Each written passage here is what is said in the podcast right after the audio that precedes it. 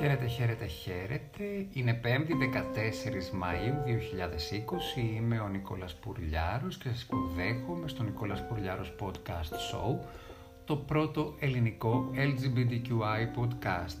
Η σημερινή μέρα δεν μας πάει πάρα πολύ καλά. Ξεκινήσαμε, γράψαμε το επεισόδιο πριν από λίγο, ωστόσο στην πορεία συνειδητοποίησα ότι ο ήχος δεν είναι καλός, το κατέβασα και αποφάσισα να το ξαναγράψω από την αρχή. Ναι, είμαι τελειομανής, θέλω να μαντάξω στον προσδοκιών μου, αλλά θέλω και να μην σας απογοητεύω, γιατί αυτή η εκπομπή έχει δημιουργήσει μια καλή άβρα και δεν θέλω με τίποτε να τη χάσω.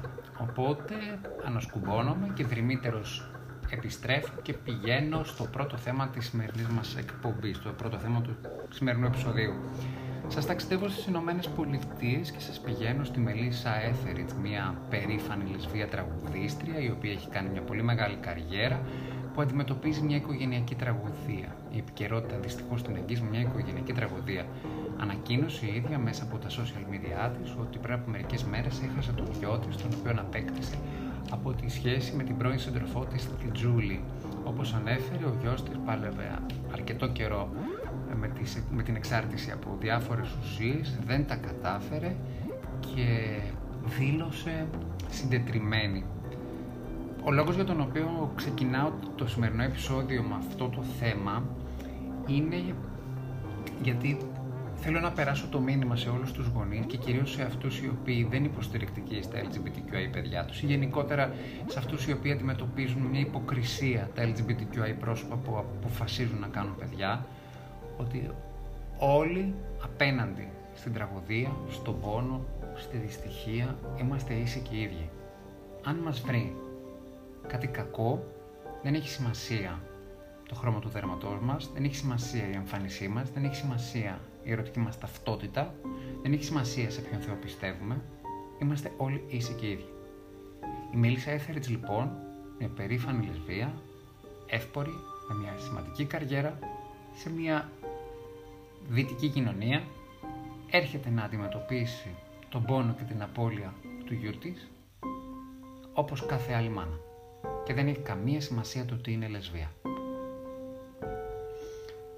Να το βάλουμε καλά στο μυαλό μας, να μάθουμε να συμπεριφερόμαστε με μεγαλύτερη ανθρωπιά και με σεβασμό στον άλλον δίπλα μας, γιατί ποτέ δεν μπορούμε να ξέρουμε τι περνάει αλλά και να ξέρει, αλλά από την άλλη πρέπει να έχουμε στο πίσω μέρο του μυαλού μας ότι τελικά τα συναισθήματα τα βιώνουμε όλοι με τον ίδιο τρόπο. Και με αυτή την πάσα σας πηγαίνω στη μουσική σφήνα, την πρώτη μουσική σφήνα που είναι το τραγούδι Μόλιτβα της άλλης περήφανης λεσβίας τραγουδίστρια, της Μαρίγια Σέριφοβιτς η οποία με αυτό το κομμάτι του 2007 κέρδισε την Eurovision για τη χώρα της και σας θυμίζω ότι μόλιτβα στα σερβικά σημαίνει προσευχή.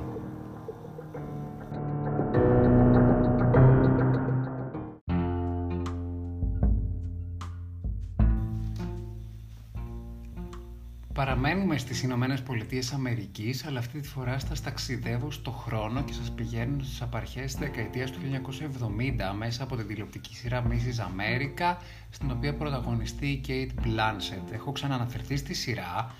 Ε, ε, το σενάριό της διηγείται την διαμάχη που υπήρξε εκείνη την εποχή ανάμεσα στις γυναίκες, όπου υπήρχε το γυναικείο κίνημα το γυναικείο φεμινιστικό κίνημα που διεκδικούσε έτσι πολύ έντονα το, την νομική κατοχήρωση των ίσων δικαιωμάτων ανδρών και γυναικών.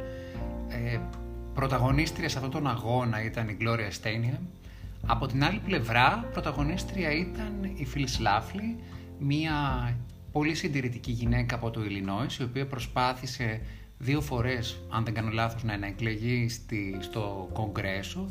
Είχε μια πάρα πολύ συντηρητική ατζέντα και ενώ αρχικά είχε ξεκινήσει με φιλοδοξίες να βρεθεί κοντά στο Υπουργείο Άμυνας και να προωθήσει την συνέχιση της ψυχροπολεμικής κατάστασης ανάμεσα στην Αμερική και τη Σοβιετική Ένωση, να μην μειωθούν τα πυρηνικά και όλα αυτά, τελικά αγωνίστηκε για να μην περάσει η επικύρωση των ίσων δικαιωμάτων νομικά από το Κογκρέσο και αυτό που θέλω να σχολιάσω βλέποντας το δεύτερο επεισόδιο, το πρώτο επεισόδιο το είδαμε μας άρεσε πάρα πολύ Στο δεύτερο επεισόδιο, επειδή η σειρά ασχολείται με την Gloria Steinem, η οποία ήταν η γυναίκα η οποία που πολέμησε τη Φιλισλάφλη, η ισχυρή φεμινίστρια, και στις δύο περιπτώσεις των γυναικών βλέπουμε το πώς χρησιμοποιείται η ευφυΐα. Δηλαδή ήταν δύο ευφυείς γυναίκες, η Γκλώρια χρησιμοποίησε την ευφυΐα της για καλό, γιατί ήθελε να φέρει ισότητα και αδελφοσύνη και γιατί ήθελε να δώσει στις γυναίκες τη θέση που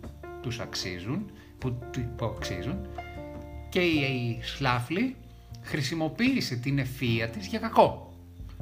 Ήθελε δηλαδή να συνεχίσει να βλέπει τις γυναίκες μόνο στο ρόλο τους νοικοκυράς, μέσα σε μια κουζίνα, να μην έχουν τη δυνατότητα να εξελιχθούν, να ανέβουν, να βρεθούν στην πρώτη γραμμή της ζωής, είτε αυτό σημαίνει το να στρατευθούν, είτε αυτό σημαίνει να αναλάβουν μια δουλειά η οποία ήταν θεωρείται παραδοσιακά γυναικεία. Και στις δύο περιπτώσεις και οι δύο κυρίες κινήθηκαν ακτιβιστικά από την πλευρά τους για λόγους προσωπικούς. Θα μου πεις αυτό δεν ισχύει για όλους μας. Ναι. Η Γκλώρια το έκανε και μάλιστα στο δεύτερο επεισόδιο που είδαμε είδαμε τον προσωπικό της αγώνα για την νομιμοποίηση της άμβλωσης γιατί μέχρι τότε στην Αμερική των 70s η γυναίκα δεν μπορούσε να κάνει νόμιμο άμβλωση ήταν ενοχοποιημένη η άμβλωση τότε ήταν συνώνυμο χαλαρών ηθών, έτσι, πολυπίκυλης σεξουαλικής ζωής, απρόσαχτης και απροφύλακτης. Ωστόσο, όπως έδειξε η σειρά, υπήρχαν και πάρα πολλές γυναίκες οι οποίες είχαν μια ανεπιθύμητη κοίηση, είτε γιατί δεν είχαν την οικονομική δυνατότητα να συντηρήσουν το παιδί τους, είτε γιατί είχαν ήδη παιδιά, ήταν σε γάμους και δεν είχαν τη δυνατότητα να στηρίξουν άλλο ένα μέλος Αυτά δεν τα ξέραμε και είναι και καλό να θυμόμαστε την ιστορία και να τιμούμε τους ανθρώπους οι οποίοι αγωνίστηκαν, το έχω ξαναπεί αυτό. Από την άλλη πλευρά, η φίλη Σλάφλη έκανε αυτόν τον υπερσυντηρητικό της αγώνα, ο οποίος είχε μεγάλες δόσεις μισογενισμού, γιατί η ίδια προερχόταν από μια φτωχή οικογένεια, είχε έναν πατέρα ο οποίος δεν ήταν αυτό που λέμε ο πατέρας κουβαλητής, οπότε παντρεύτηκε κάποιον ο οποίος μπορούσε να παίξει το ρόλο του πατέρα κουβαλητή του συζύγου κουβαλητή και αγωνιζόταν πιο πολύ για να νικήσει το δικό της προσωπικό της δαίμονα που ήταν η φοβία του μια γυναίκα να σταθεί μόνη της στα πόδια της και να πρέπει να διεκδικήσει και το προστοζήν και το ευζήν.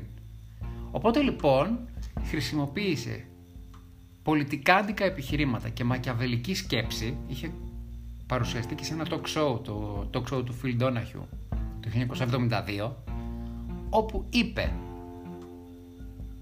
χοντρά ψέματα, εξτόμησε παράνομα πράγματα, πράγματα τα οποία δεν είχαν κάποια σχέση με τη συνταγματική τάξη, μόνο και μόνο για να χρησιμοποιηθούν λαϊκίστικα και να δημιουργήσει φόβο στις νοικοκυρές ότι η ισότητα θα σας καταστρέψει και ότι θα σας βγάλει από το βόλεμά σας. Μ' αρέσει πάρα πολύ που έγινε αυτή η σειρά. Συγχαρητήρια στην Kate Blanchett, η οποία είναι και η executive producer του show, του, της, του, του serial. Γιατί δεν πρέπει ποτέ να ξεχνούμε, γιατί δεν πρέπει να λησμονήσουμε τους αγώνες, αλλά και κατά κύριο λόγο γιατί παίζει τόσο ωραία τη φίλη Σλάφλη, την έχει μελετήσει τόσο καλά, σου δημιουργεί τέτοια συναισθήματα ενσυναίσθησης, που θα ήθελες ρε παιδί μου ή δυνατόν να μπεις μέσα στην πλοκή της σειράς και να πας και να πεις στη φίλη Σλάφλη όλα αυτά τα οποία σκέφτεσαι. Εγώ πάντως θα στείλω στη φίλη Σλάφλη ένα μουσικό μήνυμα, το Goodbye to Yesterdays, γιατί μην ξεχνάμε διανύουμε και εποχή Eurovision, εβδομάδα Eurovision.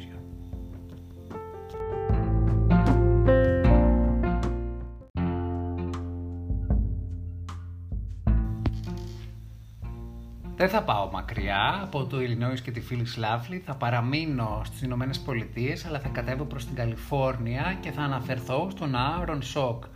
Δεν το γνωρίζετε και εγώ πρόσφατα τον έμαθα. Ο Άρον Σόκ ήταν μέλος του Κογκρέσου, ήταν στο Ρεπουμπλικανικό κόμμα και πριν από κάποια χρόνια από τη στιγμή που εκλέχθηκε ο Ντόναλτ Τραμπ είχε ψηφίσει την ανάκληση όλων των ε, διατάξεων υπέρ των, της LGBTQI κοινότητας, των ομοφιλοφίλων και transgender προσώπων. ο ίδιος εμφανιζόταν ως πάρα πολύ συντηρητικός και ήταν και έτσι αρκετά μαχητικός. Αφού του έχασε την έδρα του, επέστρεψε στην κανονική ζωή. Πριν από μερικές μέρες έκανε μια ανάρτηση ζητώντας συγγνώμη στην LGBTQI κοινότητα και ταυτόχρονα την ίδια στιγμή ομολόγησε ότι είναι και ο ίδιος ομοφυλόφιλο. Δεν θέλω να είμαι σκληρός μαζί του. Τι σημασία έχει ο δικός μου λόγος, θα πει, αλλά δεν πειράζει. Έχω δικαίωμα να σχολιάσω. Στην παγκοσμιοποιημένη κοινωνία που έχουμε, τα νέα ταξιδεύουν, οπότε μπορούμε να βρούμε πάντα κάτι χρήσιμο να πούμε, ειδικά όταν κάνουμε μια ακτιβιστική δράση και θέλουμε να βοηθήσουμε. Δεν θέλω λοιπόν να είμαι σκληρός μαζί του. Προσωπικά πιστεύω ότι κάθε outing είναι χρήσιμο. Μπορεί να αποτελέσει ένα καλό παράδειγμα. Ελπίζω από το νέο του ρόλο, αυτόν του πολίτη, ο οποίος είναι εξίσου σημαντικός, να αγωνιστεί για τα LGBTQI δικαιώματα, να βοηθήσει να επανέλθουν κάποια πράγματα. Δεν ξέρω αν θα τα καταφέρει τώρα, ακόμη η κατάσταση είναι πάρα πολύ περίεργη, έπεσε και ο COVID-19 και τα πράγματα είναι... Ο ίδιος ως δικαιολογία ισχυρίστηκε ότι προέρχεται από μια πολύ αυστηρή συντηρητική, συντηρητικά και θρησκευ... συντηρητική θρησκευόμενη οικογένεια, ότι μετά το outing η οικογένειά του τον απομάκρυνε και τελικά πρόσφατα συνάντησε τη μητέρα του σε έναν οικογενειακό γάμο, σε ένα συγγενικό γάμο που του είπε «OK, okay, παιδί μας είσαι, αγαπάμε». Τα σέβομαι όλα αυτά. Είναι γνωστό ότι όλοι εμείς αυτής της γενιάς των 40 έχουμε καταπιεί μεγάλα ποσοστά ομοφοβίας. Μπράβο στον Άρον Σοκ που τα κατάφερε αλλά νομίζω ότι πέρα από το, το, την ωραία εμφάνιση, τους κοιλιακούς και το uh, sexy look, δεν το υποτιμώ καθόλου, είναι ένα πράγμα το οποίο και εμένα με απασχολεί, με επηρεάζει. Θα έβγαινα date, δηλαδή με τον Άρον Σοκ. Αλλά το σημαντικό τελικά δεν είναι η κοιλιακή εμφάνιση και όλα αυτά. Το σημαντικό είναι όποιο φίλο και αν έχεις, όπως επιλέγεις να αυτοπροσδιορίζεσαι, να έχεις λόγο τιμής. Να έχεις λόγο, να έχει βαρύτητα ο λόγος σου. Φυσικά, δεν σταυρώνουμε και δεν καταδικάζουμε κανέναν. Είναι πάρα πολύ γνωστό, όπως είπα και πριν, ότι έχουμε καταπιεί όλοι τεράστιες ποσότητες ομοφοβίας και την έχουμε αναπαράγει πολλές φορές. Ελπίζουμε όμως ότι από εδώ και πέρα όλα αυτά τα πρόσωπα, όπως και ο Άρον Σοκ, ο πρώην βουλευτής του Κογκρέσου να κάνει πράγματα τα οποία θα βοηθήσουν στην προαγωγή των LGBTQI δικαιωμάτων τα οποία είναι ανθρώπινα δικαιώματα. Να μην το ξεχνάμε αυτό. Και συνεχίζω στην επόμενη μουσική σφήνα για όποιον με ακού από το Anchor αλλά και για τους υπόλοιπους οι οποίοι δεν ακούν τις μουσικές μας φίνες αλλά θέλουν τη μουσική playlist την οποία πολύ χαρά μοιράζομαι με το τραγούδι In a Moment Like This το οποίο εκπροσώπησε τη Δανία στη Eurovision το 2011. Μην ξεχνάμε, διανύουμε εβδομάδα Eurovision και αν δεν ήταν ο COVID-19 σήμερα στο δεύτερο τελικό θα διαγωνιζόταν και το δικό μας κορίτσι, η Στεφανία Λιμπερακάκη, η οποία μου αρέσει πάρα πολύ και δεν θα σταματήσω να το λέω αυτό.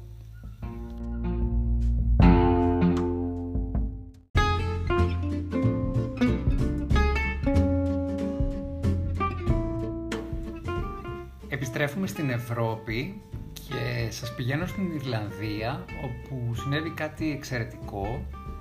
Είχαμε μια σημαντική νομική νίκη ενάντια στην ομοφοβία μέσα από την υπόθεση ενός 29χρονου που δούλευε σε μια εταιρεία διαχείρισης ανθρωπίνων πόρων. Το αντικείμενο εργασίας του είναι να προσλαμβάνει μαθητευόμενους για τις διάφορες επιχειρήσεις. Ήταν αποδοτικό άτομο, ωστόσο ζούσε σε, εργαζόταν σε ένα πολύ εχθρικό περιβάλλον, είχε έναν προϊστάμενο ο οποίος τον μείωνε και τον, του πετούσε προσβολές ομοφοβικού τύπου για την ερωτική του ταυτότητα. Κάποια στιγμή ο 29χρονος δεν άντεξε και ζήτησε, απέτησε σεβασμό. Ο προϊστάμενός του τον απέλησε και μάλιστα λέγοντας την ηλίθια φράση ε, «Μην ξαναέρθετε, αν χρειαστούμε να σας βρούμε θα σας βρούμε στο Grindr» και τον απέλησε. Ο 29χρονος δεν το άφησε έτσι να περάσει έκανε μήνυση, η υπόθεση εκδικάστηκε και το δικαστήριο απέτησε από την εταιρεία να πληρώσει αποζημίωση 10.000 ευρώ. Είναι μια πολύ σημαντική νίκη γιατί δημιουργήθηκε ένα δεδικασμένο στη συγκεκριμένη χώρα, άρα ο επόμενος ο οποίος θα πάει να προσβάλλει ένα LGBTQI πρόσωπο θα το σκεφτεί δύο και τρεις φορές. Αλλά και το σημαντικότερο είναι ότι δίνει ένα μήνυμα σε εμάς, στην κοινότητα, σε όλους, ότι δεν πρέπει να καταπιούμε αμάσιτη καμία ε, προσβολή, καμία παραβίαση της ανθρωπιάς όταν ένας, επειδή του καλαρέσει έτσι, μας μιλάει άσχημα και προσπαθεί με χαρακτηρισμούς ανίκιους να μας προσβάλλει. Πρέπει να απαιτήσουμε το σεβασμό, πρέπει να απαιτήσουμε ίση μεταχείριση και αν δούμε ότι αυτό δεν συμβαίνει, να ζητήσουμε να επιληφθεί ο αντιρατσιστικός νόμος. Το ξέρω, είμαστε σε μια χώρα που το δικανικό σύστημα κινείται πάρα πολύ αργά. Αυτό όμως δεν σημαίνει ότι δεν πρέπει να αγωνιστούμε. Πρέπει να σηκώσουμε το κεφάλι και να πούμε διεκδικώ το δίκιο μου με σεβασμό, ανθρωπιά, ευγένεια, χωρίς να χάσουμε το παρα, στο παραμικρό την ψυχραιμία μας, γιατί αν χάσουμε την ψυχραιμία μας θα χάσουμε το δίκαιο μας. Σηκώνουμε το κεφάλι. We rise up.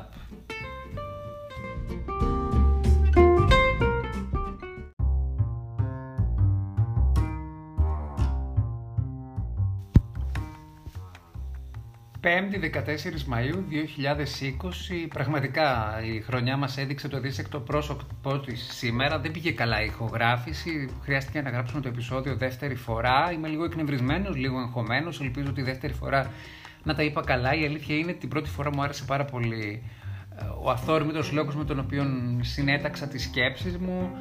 Η δεύτερη φορά είναι λίγο πιο αγχωτική, δεν πειράζει, ελπίζω να έχω ένα καλό αποτέλεσμα. Σας ζητώ συγγνώμη για το λάθος, αλλά εδώ είμαστε για να διορθώνουμε τα λάθη. Είμαστε σε εβδομάδα Eurovision, παίξαμε κομμάτια τα οποία έχουν γράψει ιστορία στο θεσμό. Αν υπήρχε Eurovision σήμερα θα ήταν η ημέρα του ελληνικού, του ημιτελικού όπου θα διαγωνιζόταν η Ελλάδα. Ωστόσο η EBU δεν ήθελε να μας αφήσει χωρίς γεύση από Eurovision και σήμερα στο κανάλι της στο YouTube θα παίξει τα τραγούδια του δεύτερου ημιτελικού. Θα δούμε και σε ποια σειρά θα διαγωνιζόταν η Στεφανία Λιμπερακάκη, το Supergirl μας. Η Στεφανία θα μας εκπροσωπήσει και το 2021. Δεν μας αποκαλύπτει πάρα πολλά πράγματα για το πώς θα παρουσιαζόταν αν γινόταν φέτος ο θεσμός. Η ελληνική αποστολή θέλει να κρατάει άσου το μανίκι τις, τους οποίους θα δούμε σε ένα χρόνο από τώρα. Φαντάζομαι πολύ μακρινές οι 365 μέρες, αλλά καλά να είμαστε, να περάσει και ο κορονοϊός, να περάσουν και όλα αυτά τα δυστοπικά που έχουμε ζήσει ε, φέτος και να ξαναβρεθούμε και να είμαστε όσοι μπορούμε στο Άμστερνταμ και να κλεντήσουμε με όλους τους υπόλοιπους λαούς. Όσοι μείνουμε σπίτι και το δούμε από το σπίτι να είμαστε παρέα με φίλους, με φαγητό, με αγκαλιές, με έρωτες, ναι γιατί όχι. Όσοι είμαστε ελεύθερα παιδιά στην LGBTQI κοινότητα, θα είναι πάρα πολύ ωραία να δούμε την επόμενη Eurovision αγκαλιά με ένα τέρι και να προκύψει και νωρίτερα, δεν πειράζει, εδώ είμαστε. Κλείνω λοιπόν με Supergirl και Στεφανία Λιμπερακάκη. Σας ευχαριστώ. Σας θυμίζω ότι με ακούτε στο Anchor που μπορείτε και απολαμβάνετε και τις μουσικές μας φίνες, στο Spotify, στο Pocket Cast, στο Apple Podcast, στο Google Podcast, στο Breaker και στο Radio Public. Ζητώ συγγνώμη για το λάθος, υπόσχομαι να είμαι πιο προσεκτικός στο μέλλον, να μην χρειαστεί να ξαναανεβάσω το επεισόδιο, να το διαγράψω και να το ξαναγράψω. Έγινε και αυτό, μέσα στο παιχνίδι είναι. Σας ευχαριστώ, σας φιλώ, σας χαιρετώ με Supergirl.